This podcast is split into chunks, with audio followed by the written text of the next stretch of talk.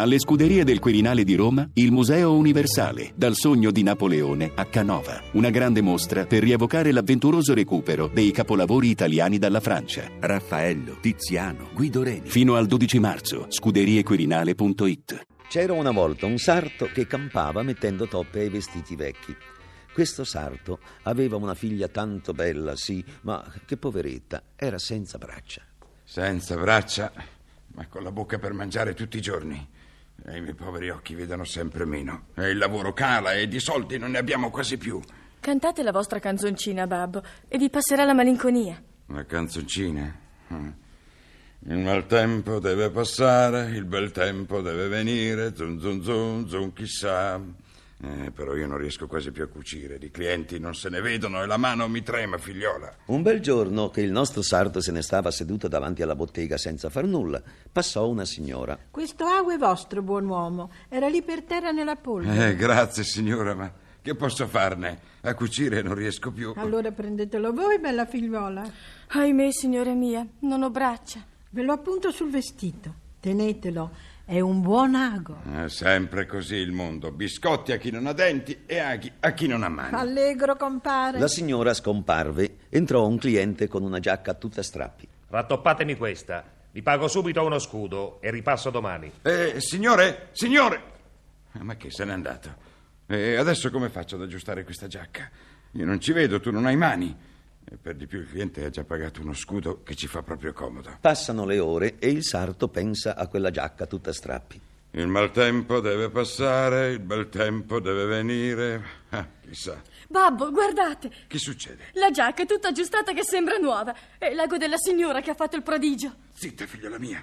Quest'ago è la nostra fortuna. Il padrone della giacca era felicissimo. Si sparse la voce e tornarono i clienti. Portavano stracci e ricevevano vestiti belli e nuovi e che parevano appena fatti. Ma come faceva il sarto? Ma non il sarto, faceva tutto l'ago prodigioso.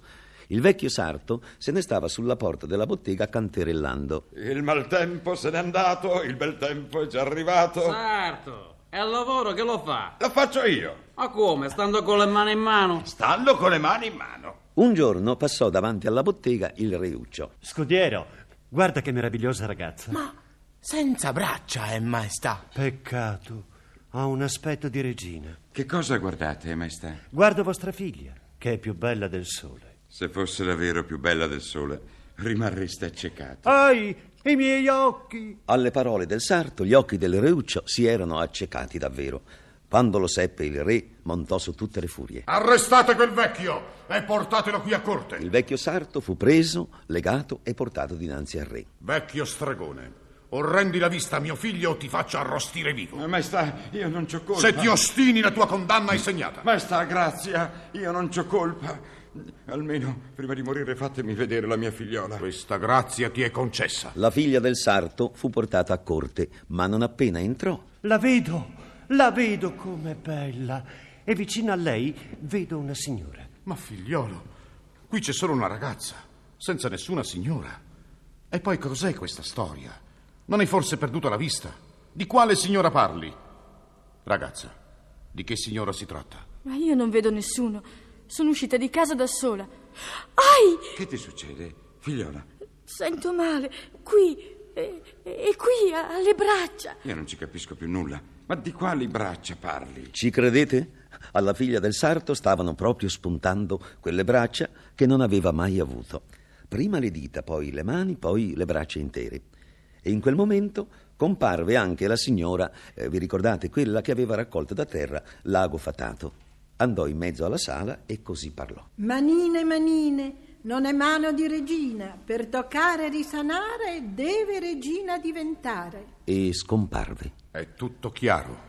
Se il Reuccio vuole vedere di nuovo, deve sposare questa ragazza. Lo volesse il cielo, sarei l'uomo più fortunato del mondo. Si fecero i preparativi per le nozze, ma la regina aveva in grande antipatia la figlia del sarto e volle umiliarla davanti a tutti. Oh, guarda, ho uno strappo nel manto reale. Nessuno può rammendarlo meglio di te, che sei figlia di sarto. Volentieri. e fece il rammendo. Ma quando la regina indossò il manto, tutte le cuciture incominciarono a stringersi forte, forte, sempre più forte. Non posso posso muovere le gambe. Liberatemi. Sono prigioniera. Ma che le cuciture si facevano sempre più strette. Ah, Non posso muovere le braccia. Ah, Liberatemi. La figlia del sarto allora capì che doveva ricorrere alla signora misteriosa. Mia buona fata, salvatela voi. In quel momento le cuciture si allentarono e la regina poté muoversi e finalmente respirare. E i due sposi? Beh, i due sposi furono felici e contenti. Naturalmente. Potevate dubitarne?